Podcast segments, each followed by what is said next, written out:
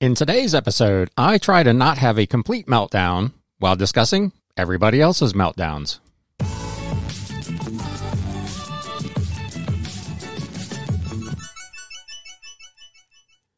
What is up, Galaxians? Welcome to another edition of the Galaxy CDs Rocks and Flips Reseller Talk podcast. If this is your first time at the pod or at the show, my name is Ryan and I am a full time reseller part time YouTuber and podcaster working out of my home here in the greater Cincinnati area. And this show is all about the flip life. In today's episode, we have got reselling news, and I feel like I'm the bearer of bad tidings. uh, every week because the news is not really all that great. Uh, and then we'll have a what sold recap at the end. I want to start by talking about uh, Q4 sales. If you're here live this morning on YouTube, please feel free to jump in the chat and let everybody know how your sales are going. I'm seeing a lot of mixed results as I'm on Instagram and the various Facebook groups and whatnot. I've seen some sellers who indicate that things are going quite well this Q4, and I've seen others uh, completely at the other end of the spectrum saying that they're on the verge of having to liquidate their inventory and go back to the conventional workforce. So let us know if you're if you're here live how your sales are going. If you're catching the replay, feel free to leave a comment. If you are listening to the podcast, you can of course reach out to me by email at galaxycds at gmail.com or click the link in the show notes to leave me a voice message, which I may play in a future episode. Uh, lots of good mornings in the chat this morning. Hello to everyone. Uh, I appreciate you coming out for the live, and please feel free to participate in the discussion that we're having here today. We're going to get into.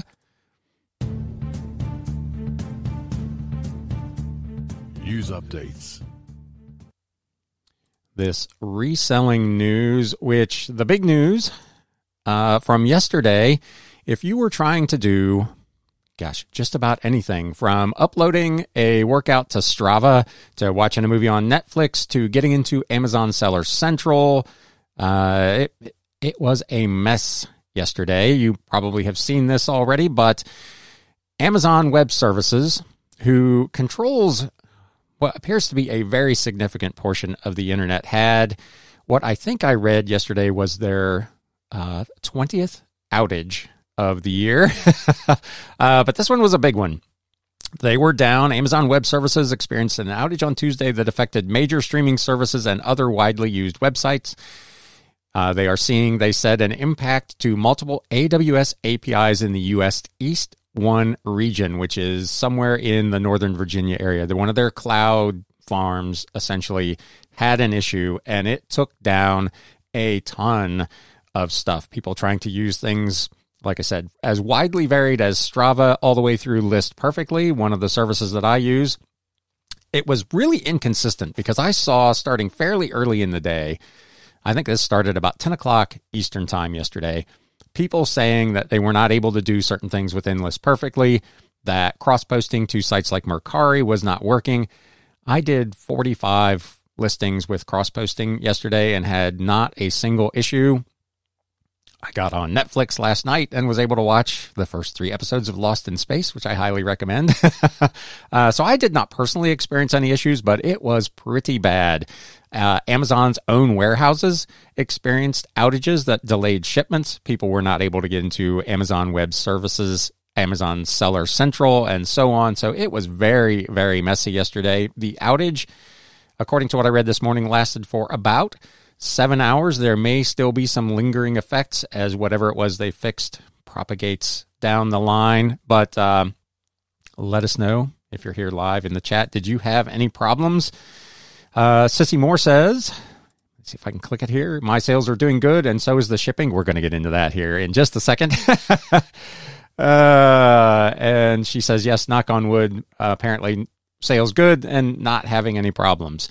If you follow me over on Instagram, you may have seen this little post yesterday. USPS is already in a total meltdown. And maybe it's just me, but I'm hearing from other sellers that there are a ton of delays already taking place. I filed yesterday 19 missing package search requests. So most of this goes back to the Monday and Tuesday immediately after the Black Friday, Cyber Monday weekend. Uh, it would appear in my case that there is probably an entire cart of shipments that has been misplaced either at my local branch, which I find highly unlikely, or in the Cincinnati hub. But I have 19 items right now that have not received a scan since their initial acceptance scan. So UP, USPS is already experiencing delays despite everything they told us leading into the holidays that they were hiring additional help, they had added additional facilities and so on. I know several sellers are already reporting packages missing, and it's not, in my case, pretty much everything is media mail, uh, which is last priority, and I expect there to be some delays, especially as we get into the next couple of weeks. But I know several people who have priority mail packages that have also already been either delayed or have not uh, not had any scans. So it is it's a little rough out there for old USPS. Let us know again in the chat. Are you having any issues with the United States Postal Service at this time? We talked about USPS a couple of weeks ago and the fact that they were going to be they're increasing rates in January and that they had snuck in within that a couple of big surcharges for packages longer than 22 inches. They have announced that they are going to delay implementation of those policies at least until April. Online sellers will get a temporary respite from two brand new types of fees that were hidden in the November 10th USPS press release announcing the January fee hike. The Dimension non compliance fee and the 4 and $15 non standard fees. Note, they say in this article over on e commerce bytes that the USPS will go forward with the regular rate hike, which is scheduled for January 9th. So the holiday surcharge ends on December 26th. If I'm not mistaken, we'll get about two weeks at the fall rate, and then rates will go up. The average, they say, is about 3.1%. On Friday, USPS informed the Postal Regulatory Commission that it would delay those two types of fees until April. This brief delay, they say, is intended to provide the industry with additional time to plan and adjust for these changes and aligns with our intent to be judicious in our pricing decisions and responsive to the needs of our customers. Again, the regular price effect will go into effect um, January 9th, but the two new fees will not go into effect until April 3rd.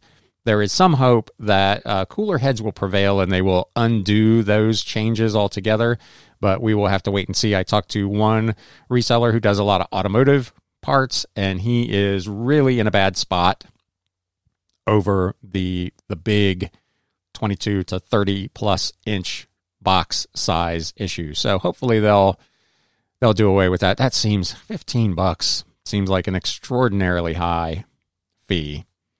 Speaking of further meltdowns, moving on to eBay.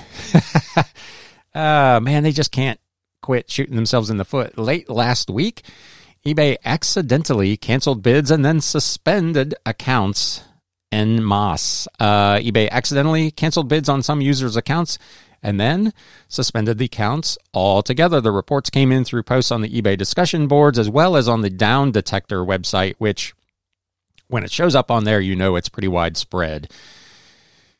Uh, some of the, some people were saying they were unable to get any support from eBay. This issue comes as eBay's user base has already begun to decline. eBay exited the third quarter with a 5% decline in the number of active buyers and a 10% decline in sales year over year. Uh, there were numerous sellers who reported this situation where they received notification that bids had been canceled, sometimes in cases where the item had already actually been sold. And then they received a letter an email, a message from eBay saying that their account had been suspended. eBay did not put anything about this on their technical message boards. They did, however, ultimately post something on the seller announcement board that said earlier today a number of eBay accounts were inadvertently suspended. The issue should be resolved in the next few hours, and any sellers who need to take action will be contacted. We regret any concern this may have caused. Could this have happened? uh, at a worse possible time. Uh, again, if you're watching or listening, Was your account caught up in this? I've seen reports that it was from as few to dozens of accounts to as many as hundreds. I would expect since it began to appear on the Down Detector website that it was probably the higher number, not the lower, just based on how that site works. It takes a lot of pings on that site for it to register there being any problems. But this was really a mess.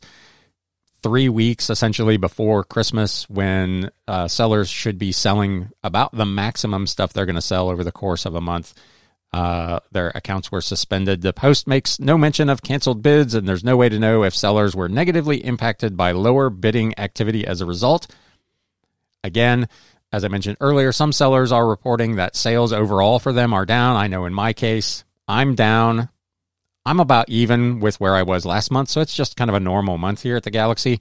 But compared to last December, my sales are down about 40%. And last weekend was arguably the worst weekend I've had in forever. I had very few new watchers, very few offers, not a lot of sales. Two weekends ago, I did 32 or 33 transactions, something like that.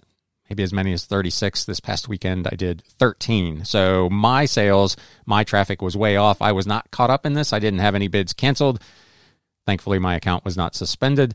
I don't know I can't seem to find any information on whether when they suspended those accounts, if those listings were all deleted and had to be recreated, um, I I would probably be curled up in a fetal position if my listings were deleted and not automatically reinstated. So again, let me know in the chat if you were caught up or if you know anybody that got caught up in that. Speaking of the chat, let's pop back in there real quick. TRB Collectibles says I utilize USPS pickup, so when they pick up packages, they have to scan it. No problems on my end. See, this is the the situation where I take mine physically to the post office using the bulk acceptance scan sheet, and those items got scanned, and then from there they did not. They haven't received any further scans, so they've got that first scan, and then they just went into limbo, which is the case I think for a lot of sellers. They're getting that initial scan, and then just kind of going AWOL, uh, which is really, really strange. It happened last year. Oddly, for me, it was the same weekend. I had some packages that were sold on Black Friday weekend that did not get delivered until January last year. I hope that is not the case this year, but we're we're not off to a great start.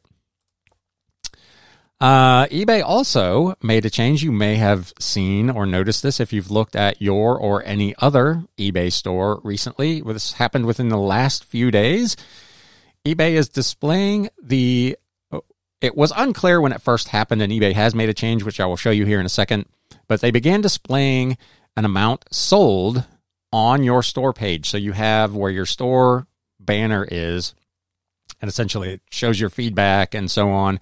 And now it was showing a number sold. The first writer to e-commerce bytes said that hers said 11k sold. It was not particularly specific, and there was a lot of confusion about what that was referring to. Uh, e-commerce bytes did some further digging, and they noticed large sellers of eBay refer- refurbished goods showed no number sold on their eBay store homepage nor did the eBay store for Hanes Brands outlet, although both stores they noted use customized templates. The Google eBay store did show 179K sold. There was nothing again on the eBay announcement boards regarding this particular change, and it was odd. They said that nobody was talking about it. It's like it just happened out of the blue. Uh, eBay has since updated. This is my store, and you can see here they have added the word items so my store now says 9.9K items sold. So there's no confusion that it is a dollar amount, which really had some people up in arms. There were several folks who commented that the number showing on their store matched their last 30 days worth of sales, and they were very concerned, and rightly so, that personal financial information was being displayed for the entire world to see. So uh, it has been updated and now says how many items you have sold. This appears to go back all the way to the beginning of your account. So anything you sold, in my case, from early 2000 through today is showing on here. Uh, it does not account for the gigantic gap of probably 10 years where I did not even get on eBay. uh, eBay has also posted on uh, the Seller Hub a notice about the tax reporting change that we've talked about on this podcast a couple of times this year. eBay has warned sellers that the IRS will require it to report all annual sales over $600 using the form 1099K beginning with tax year 2022. And they said the new requirement is causing confusion. This change will impact millions of casual and small business sellers on eBay, it said in their announcement this week. Quote, it has raised concerns in our selling community, and we're working to bring these concerns to Congress. We believe this new legislation will cause confusion, over reporting of non taxable income, and privacy concerns for millions of Americans who are just trying to get by. We are continuing, they say, to highlight the undue impact this increase will have on small sellers on eBay and are urging an increase to the reporting threshold. Uh, $600 does seem to be an excessively small number for that, but um, it kind of is what it is. We've talked about it a couple times. I mentioned back in October, we talked about this article in Money Magazine where tax guru and small business expert Barbara Weltman was quoted. Uh, she pointed out that the onus is on the payment processors to file this 1099K and said taxpayers were always required to report their income and pay federal tax, federal income tax on it for people who were doing the right thing, she said, and we mentioned at that time it should make no difference. eBay, for their part, is concerned that casual sellers may curb their activity on the marketplace. So if you're just selling junk that you would sell at a garage sale and you go over the $600 threshold, you're going to get this form, even though those items may not count as income. I will preface all of this by saying that e commerce bytes nor I are tax accountants or tax attorneys, and you should always uh, uh, talk to a professional for tax advice. But they point out the example of you bought a bike for $1,000 a few years ago, you sell it on eBay today for $700. You're going to get a 1099K for that $700, even though theoretically that $700 would generally speaking not be subject to income tax. Again, if you sold it at a garage sale, would not be subject to income tax. So the reporting requirement still requires you as a seller to do something I've talked about numerous times on this podcast, and that is to make sure you keep very good books so that you can separate personal sales from business sales and that you can account for. Remember that 1099 form accounts for all payments processed through their system, including things like sales tax and so on that you are not required to pay income tax on. Again, not giving tax advice, but talk to your tax accountant about those things. They did describe three particular concerns that they had overly complicated tax forms for smaller transactions. Again, something like that $700 bike. It targets casual sellers who are not set up to handle this kind of tax reporting. Most people would not have any idea what to do with a 1099. A lot of professional sellers have no idea uh, what to do with a 1099, let alone um, Bobby trying to sell his bike.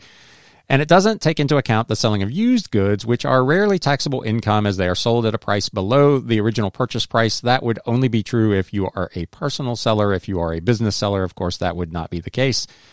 While eBay pointed out that the requirement previously only applied to sellers with at least 200 transactions and over $20,000 in sales, some states individually had already lowered that amount to $600, including Massachusetts and Vermont. So let's let's see what we got in the chat on this one. Uh, TRB Collectibles. I was listening to the Pure Hustle podcast. Those guys are terrific. By the way, if you're not listening to them, you should check that out. They were talking about how this year fourth quarter sales being up, but they also have seen no dramatic increase on eBay this year. Same here. I wonder why. That is a good question. Uh, I don't know. There, there have been articles in the news about why eBay and Etsy are such great places to go this year for holiday shopping. But in my case, and apparently in theirs and some others as well, it just really has not panned out that way so far. Uh, Sissy Moore, my store is now also showing items sold 1.5K. Didn't know I had sold that much. Well, congratulations. uh, for only six months, unless this is also including from way back when, when I used to mess around a little bit. Yeah, my understanding is from my research on this that it goes back to the beginning of your account. So anything that you sold from day one through today is showing up in that count. So, uh, like in my case, of the 9.9K, there might be 1,500 items that I sold back in the early 2000s when I had my record store that are showing on there. I don't know if it gives a prospective customer a little more confidence if they see that you have sold a lot of stuff. I guess it's a nice match with your feedback. They can look and see, hey, you know, this guy's got whatever 4,000 feedbacks at 99.8% or whatever it is and has sold 10,000 items. This is probably a reputable seller. I can I feel comfortable buying from them. I don't I don't really know if that makes much difference or not, but there you go. On to some some good news finally. Man. uh, eBay, we talked about a couple of weeks ago, they were introducing a new 3D True View for the sneaker market that went live for some sellers this week. New eBay 3D True View now brings sneaker listings to life like never before with 3D True View, one of the first of its kind AI technologies for the resale market. Buyers can view sneakers from any angle, top, bottom, and 360 degrees side to side, as if they're holding the shoes in their hands. eBay 3D TrueView enhances buyer trust and confidence by giving them a better way to evaluate high value and pre owned sneakers before they make purchase decisions. Buyers can closely examine every square inch of the item, even the slightest flaws, so they know exactly what they're getting. They kicked this off by using a one of a kind pair of 1985 Chicago Bulls inspired Air Jordan 1 player sample sneakers that were made exclusively for Michael Jordan and signed by the basketball legend. Uh, the Air Jordan 1s are currently listed on eBay for a cool $250,000 with buy it now and best offer options. Buyers, they say, can examine every facet of the sneakers from any angle, from individual stitches to Michael Jordan's autograph. You can join the waitlist if you are a sneakerhead. Uh, it is currently only available to select sneaker sellers. We will expand availability of this 3D True View to more sellers and additional categories, which is interesting. Over the coming months, you can sign up on our 3D True View waitlist, and we'll let you know as soon as you're eligible to participate. So, there you go. If you are a sneaker head, uh, this is kind of cool technology. So kudos to eBay uh, for continuing to really go after that market. More good news from eBay. They announced their 2021 class of up and running grant recipients. Uh, this was the second annual version of this program, which was created to support small businesses with incremental funding and business development resources. This was in partnership with Hello Alice. We talked about this when they introduced it, I want to say back in September. This year's list of 50 winners includes sellers from 25 states across motors, electronics, fashion, beauty, collectibles, and more. Each of them will receive $10,000 to reinvest in their business, plus customized access to training resources and mentorship. Uh, Andrea Stairs, the CMO and VP of Seller Community, says eBay is committed to helping sellers succeed, and we designed the Up and Running Grant program to fuel their growth. Recipients are able to use the funds and resources to increase inventory, adjust their business model, or hire more employees. Cultivating small business is embedded in the eBay DNA, and we continue to provide the crucial tools to help entrepreneurs thrive. They say on eBay, 80% of all items sold are from small businesses, and in the past year, small businesses grew 27% on the marketplace. So, congratulations. There is a list. I'm not going to read the whole thing uh, of all 50 uh, grant recipients and links to their businesses. So, if you want to go check that out, uh, there you go. Uh, Amazon announced an update that is good news, but led to some confusion over on Amazon for people who participate in the FBA program. They are now making it easier for sellers who use that program to split shipments into multiple fulfillment centers as long as they're using Amazon's preferred shipping carriers. According to the announcement, sellers can use box level inventory placement for eligible inventory, and we will separate your shipment into multiple box groups, allowing your products to reach our fulfillment centers faster. One commenter wrote in the past it would cost more to send 10 boxes to five different fulfillment centers and would be considered five shipments. Now I can pay the 10 boxes to one fulfillment center's cheaper price because it's considered one shipment, but they will have different labels and addresses and go to the five individual fulfillment centers instead of just the one and then having to be transferred by Amazon. Sellers like the idea, they say, of sending inventory to a single center located nearest to them and save on inbound shipping costs, though it seems unlikely the program gives them any greater flexibility in selecting the actual destination warehouse. On the other hand, once the inventory is at Amazon facilities, inventory stored in multiple places around the country do have a better chance of reaching customers faster, which was a benefit that Amazon touted in the announcement. There are no changes to the shipment fees or current logistics with the new program, and Amazon said sellers would have full visibility into the shipment status of each of their box groups and they notice that no action is required from sellers. Once you select a partnered carrier as part of your shipping plan, we'll let you know if your shipment qualifies for box level payment. Will con- box level placement. We'll contact your partnered carrier directly to process the shipment. You can find full details, of course, over on Amazon Central, Amazon Seller Central. Uh, now, some less than great news. There is a report out that indicates Amazon made a whopping $121 billion this year alone from the fees it charges to third party sellers. The article says that Amazon charges seller fees that are high enough to offset the losses they incur from their Amazon Prime service. Uh, Amazon Toll Road is a report from the nonprofit Institute for Local Self Reliance, and they found that Amazon charged third party sellers $121 billion in fees. According to the report, those fees for things like advertising, referrals, and shipping, and I'm not sure I totally agree with this, usually mean that small businesses lose money to Amazon. I don't know that that's the case. You, certainly you lose some profit because you're paying a much much higher portion than you would be say on eBay or whatever. But I don't. I, I don't think you're losing money over there. Uh, if you sell on Amazon, you can let me know if that process is a money loser for you. Um, Mitchell, who did the report, said that in 2014, Am- sellers paid Amazon $19 for every $100 in sales. Today, that number is closer to $34 for every $100 in sales. Amazon's Prime subscription service is believed to be a money loser for the e commerce giant, but it does provide that loyal base of shoppers who want to get their money's worth of free shipping. The profits that sellers pay essentially subsidize those losses from the Prime division. If you're a company that makes or retails consumer products, you're damned if you do and damned if you don't on Amazon. A small retailer could try to use its own website to reach customers, but Mitchell says that's often akin to basically hanging your shingle out on a dirt road because of the role that Prime has in making Amazon often the first and only place customers go when shopping on the internet. Uh, Jeff Bezos said for his part that Amazon Prime had grown to 200, and 200 million subscribers.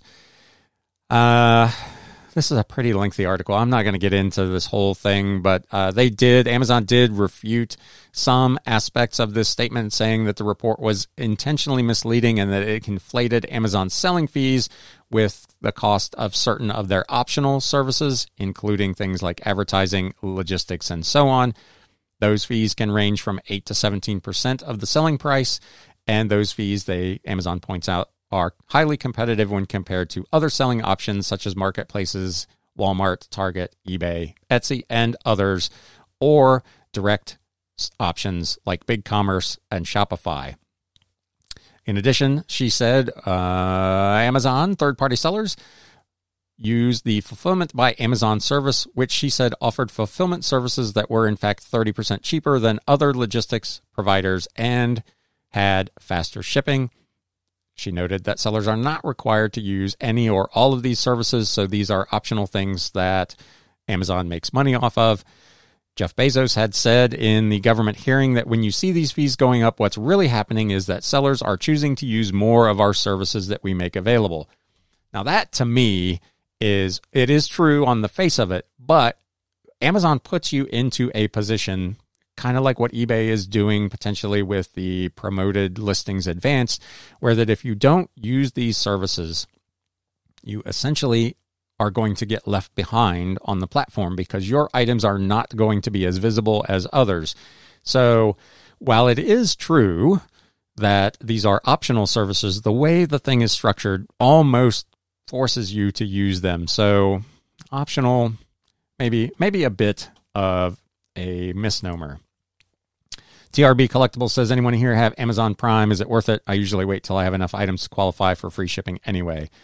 Uh, I can only speak for myself. I have Amazon Prime mostly for the video and movie service, the the free shipping. I it is what it is. My purchases are usually large enough that they would qualify anyway, uh, but I've got it solely because I like their video service. Uh, even though they've started to have a lot of stuff on there uh, that you actually have to pay to watch anyway, on top of the fee that you're already paying. So, but that's that's another item to discuss. The last thing in the news, and I'm not going to go into this because this is a massive, massive article, but uh, I will link to it and all of these in the show notes and the video description below. This article appeared over on the New York Times, and it says, What happened to Amazon's bookstore? Uh, a 2011 thriller was supposed to cost $15. One merchant listed it at $987 with a 17th century publication date. That's what happens in a marketplace where third party sellers run wild. John C. Boland was poking around the Amazon bookstore when he saw the science thriller Hominid for sale at dizzying prices. It was $907 from Sandy Dune Surplus, $930 from Rocky Mountain Books, and $987 from Open Range Media. He didn't need a copy of it. He wrote it and published it himself, and the list price is $15. uh, in addition, they said sellers also bizarrely asserted that this book was published as far back as 1602, which was a mere 409 years before it was actually issued, which further irked the writer. Uh, and I see this from time to time on eBay where publication dates are fuzzy, let's just say. Uh, to be generous, but people are not super accurate. Of course, the advantage to showing an earlier publication date is that it would make the book appear to be more rare and more unusual, although something that supposedly was published in 1600 and had a conventional cover on it would probably raise some eyebrows. The article points out that Amazon started as a bookstore, but it is now a marketplace, an e commerce bucket that any seller can put their stuff into, said Jane Friedman, a publishing industry consultant. The result is that the shopping experience has really gotten worse over time, and I would not disagree with that. I have found that I get a lot of recommendations from Amazon, which are not relevant to what I'm searching for. She goes on to point out should we care as a society that a single firm controls half of our most precious cultural commodity and its automation isn't working right? Uh, that was actually by Christopher Sagers, the author of Antitrust Examples and Explanations. And as if to point it out, they checked for his book. Earlier this week, the book was ranked number one in the category of antitrust law. The second ranked seller was Mental Health Workbook, uh, which deals with depression and attachment theory. The number five book was on the origins of Christmas. At number 15 was a true crime tale about child murders. They go on to say eight of the top 20 books on that list had no discernible connection to antitrust. People think, he said, that Amazon's algorithms are better than they actually are. So that's that's some of the kind of stuff you'll find in this article. Like I said, it is quite lengthy. It is definitely worth the read, and I will link to it over there. Uh, fascinating stuff, and I absolutely agree that Amazon is, as a marketplace, is probably not as great uh, as it used to be. There's obviously you can still find everything over there, and that's where a lot of deals are to be had. But man, oh man, oh man, is it? Can it be messy? Uh, so, speaking of sales,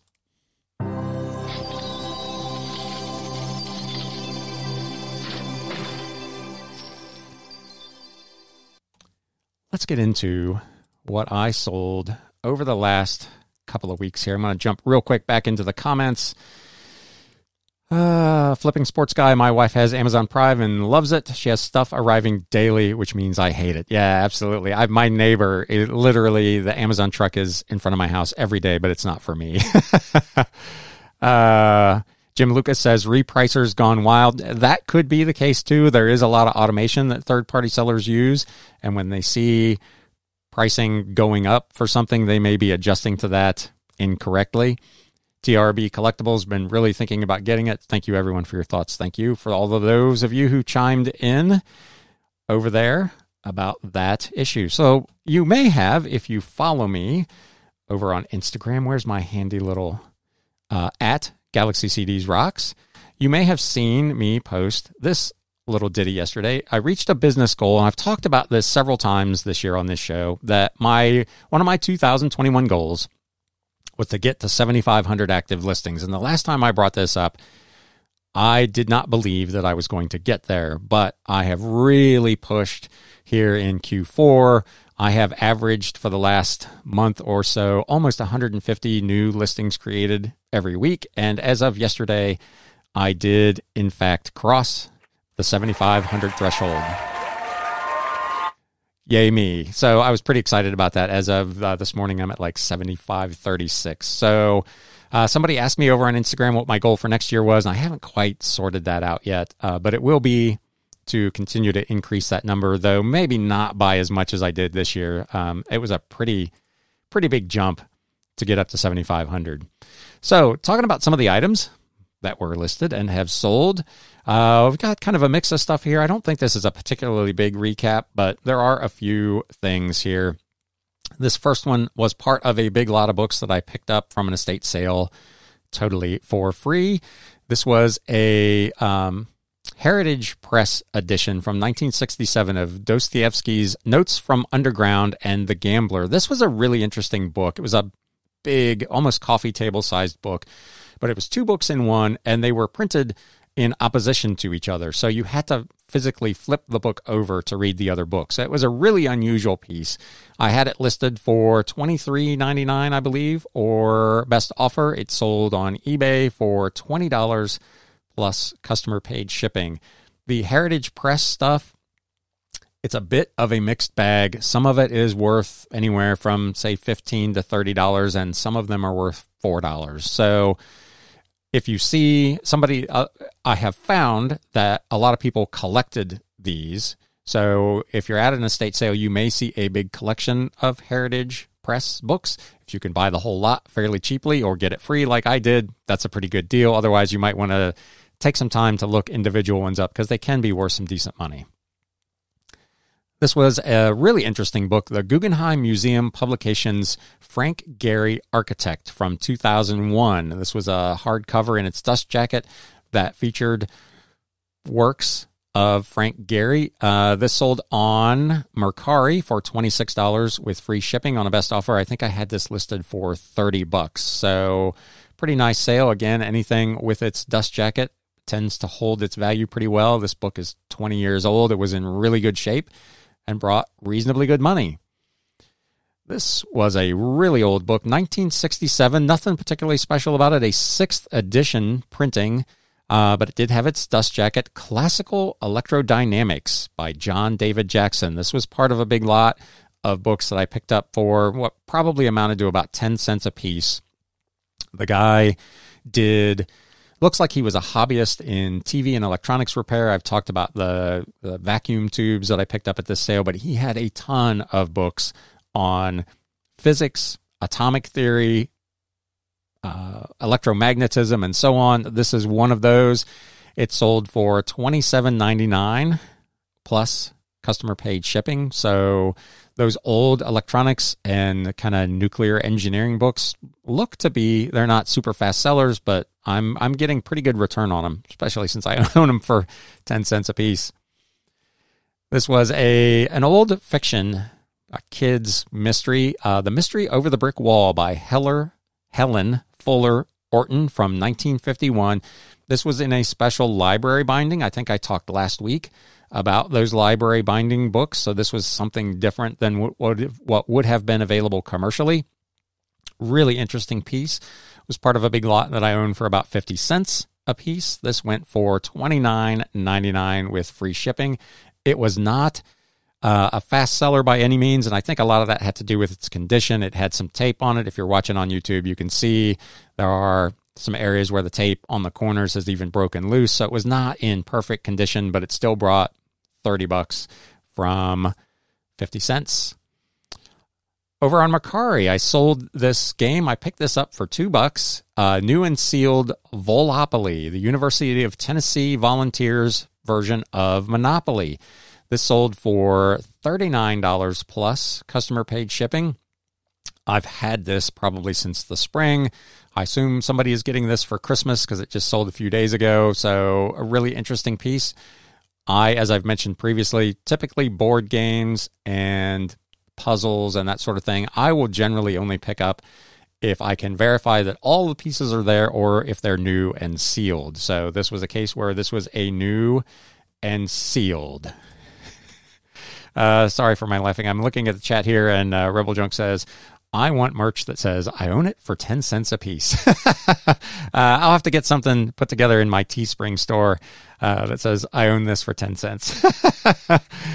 Uh, TRB Collectibles says, I know you're interested in F1 and racing, so I assume you are a fan of Top Gear. If so, I would say a selling point of Amazon Prime would be the Grand Tour. Yes, I have watched all those. The new one, I think, comes out on the 17th, if I'm not mistaken. Uh, it is really good. I, I enjoy that very much. Although I do miss, we're totally off on a tangent now. I miss their in the tent stuff, their conversations. Um, their their chats. That to me was the high point of the show. These skits and their you know their actual out on the road on the cars is interesting and entertaining. But I really enjoyed when they just kind of talked amongst themselves. Uh, so this has been on the screen for a while, so I guess I'll talk about it. Uh, uh, from 1996, King Snake Records "Merry Christmas." This was new and sealed. Uh, featured a, a, variety of different artists, including Gregg Allman, this was part of the big lot of CDs that I bought uh, about a year and a half ago that I owned for less than four cents a piece. I had this listed for a fairly astronomical $79.99 or best offer. It was in my current 25% off sale and sold, I think, on an offer for $50.99 plus free shipping. Still a pretty nice flip from an investment of uh, four cents. Uh, more train magazines. I have had these for a long, long time because I was asking for the moon on them. This is from 1954. Was the full year, all nine issues of Toy Trains magazine, which featured Lionel trains. These were, I was asking the moon for these because they were in practically like new condition. Whoever had had these had taken exceptionally good care of them. This was part of a big lot of train magazines and catalogs. I traveled all the way to Louisville to pick up on a tip from a model railroad club down there that knows I sell that kind of stuff. And they had someone that had reached out to them that the the husband had passed away and they had this huge collection of stuff they didn't know what to do with. So I made an offer. I essentially own all of these individual issues for about a nickel. So I've got 45 cents in this. I was asking originally eighty nine ninety nine for the full year. I uh, received an offer last week for eighty dollars with free shipping, and I went ahead and took that. And that actually, I believe, is our flip of the week. Man, that that was a really short. uh, what sold segment. If you have anything that you sold in the last week that you'd like to drop into the chat real quick before we close this episode out, uh, please feel free to do so. But uh, yeah, a, pretty good week. Like I said, month to date, it's just been a normal month for me. Uh, nothing really to complain about unless I compare my business to last year's numbers, where it is it's a, it's a bit of a bloodbath, being down forty percent. Profits are still good, margins are still good, so I don't have any particular complaints. Uh, if you're picking up in Louisville, you're in Tesla picker territory, says TRB Collectibles. Yeah, I I don't think he messes with this kind of stuff, so I was probably safe. But this is one of those things where kind of maybe thinking outside the box a little bit. This these are things that I like to sell. I like to go through them and look at them. So periodically I reach out to model railroading clubs throughout kind of the tri-state area, Indianapolis, Louisville, Columbus, I might even travel as far as Cleveland for the right selection. So I will send out messages on their Facebook Messenger or whatever and say, hey, I, because sometimes they have big collections of these themselves that they don't know what to do with. You'll go to a model railroad event, a show, and they'll just be giving them away. So I'll ask, hey, do you have some of these you'd like to get rid of? I'd be willing to buy them and take them off your hands. And in this particular case, the answer that I got back was, we don't have anything that we would want to get rid of, but I do know someone who has some stuff that they would like to get rid of. So think outside the box when you're thinking about sourcing, particularly if you're in the northern part of the United States where it's already chilly and garage sales are essentially over. TRB Collectibles sold a pair of LG headphones for $70 yesterday that I picked up for a dollar. That's a nice flip. Congratulations. Uh, lots of hellos here. If I didn't say anything to you individually, Regina Michelle, thank you so much for joining. Uh, TRB Collectibles, again, when, when you ship books, do you put them in a box or a padded envelope? Typically, what I'm doing, unless it's a really high value book, is I wrap it in newsprint, which I buy on eBay uh, so that the cover has at least some protection inside the the bubble mailer, and then I put it in a bubble mailer. If it's a big lot of books or a particularly expensive or valuable book, I will put it in a box. If it is a a paperback or a trade paperback, I will typically also put a cardboard stiffener on it and wrap that in tape so that it stays secure to give it a little bit of added protection.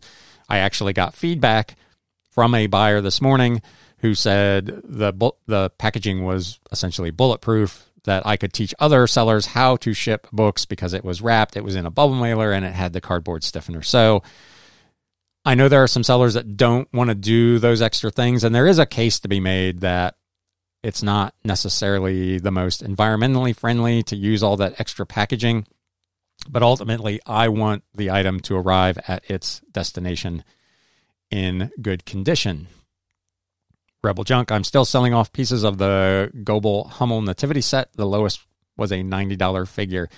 Have they found the big one? Uh, we talked about a couple of weeks ago on this show that uh, Rebel Junk had sold a, a three piece. I think it was was it camels for like 650 bucks, and she had to file now a missing package claim uh, with USPS on that. So I'd be curious how that has worked out. Did they find it? Is it on its way?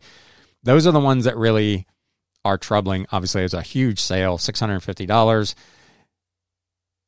You try to do the right thing, you send it out priority mail in their packaging, and it still gets waylaid. Uh, she points out it has been found, but it's not moving yet. Well, that's if it's been found, that's that's a plus. So great.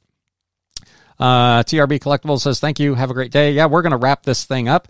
Um, yeah, Rebel Junk is crying. That you hate when that happens on a on any sale, but a particularly big one, or if you have, like in my case, uh, 19 packages all from one day that go missing. That is never a pleasant situation. So with that, um, I still have that chat on there. I got to get that off of there. Thank you so much for stopping by. If you did enjoy the show today, please do me a favor if you're on YouTube and whack that thumbs up button. If you are not a subscriber to the YouTube channel or a listener to the podcast, please consider, or a follower, I should say, to the podcast, please consider doing that. It would help me out tremendously. Last I checked, I was at 599 subscribers, and I've been there for the better part of a week. So if uh, one more y'all that are listening or watching that have not subscribed could do so and get me over 600, that would be outstanding. uh, so, with that, we're going to close for this week.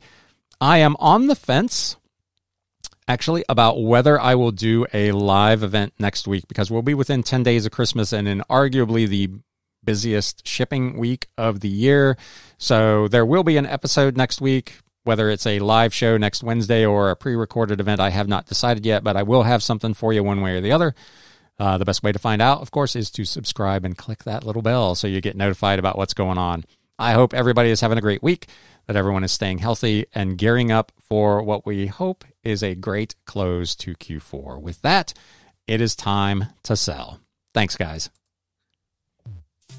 You have been listening to the Galaxy CDs Rocks and Flips Reseller Talk podcast. Thank you so much for tuning in, and we will catch you again next time.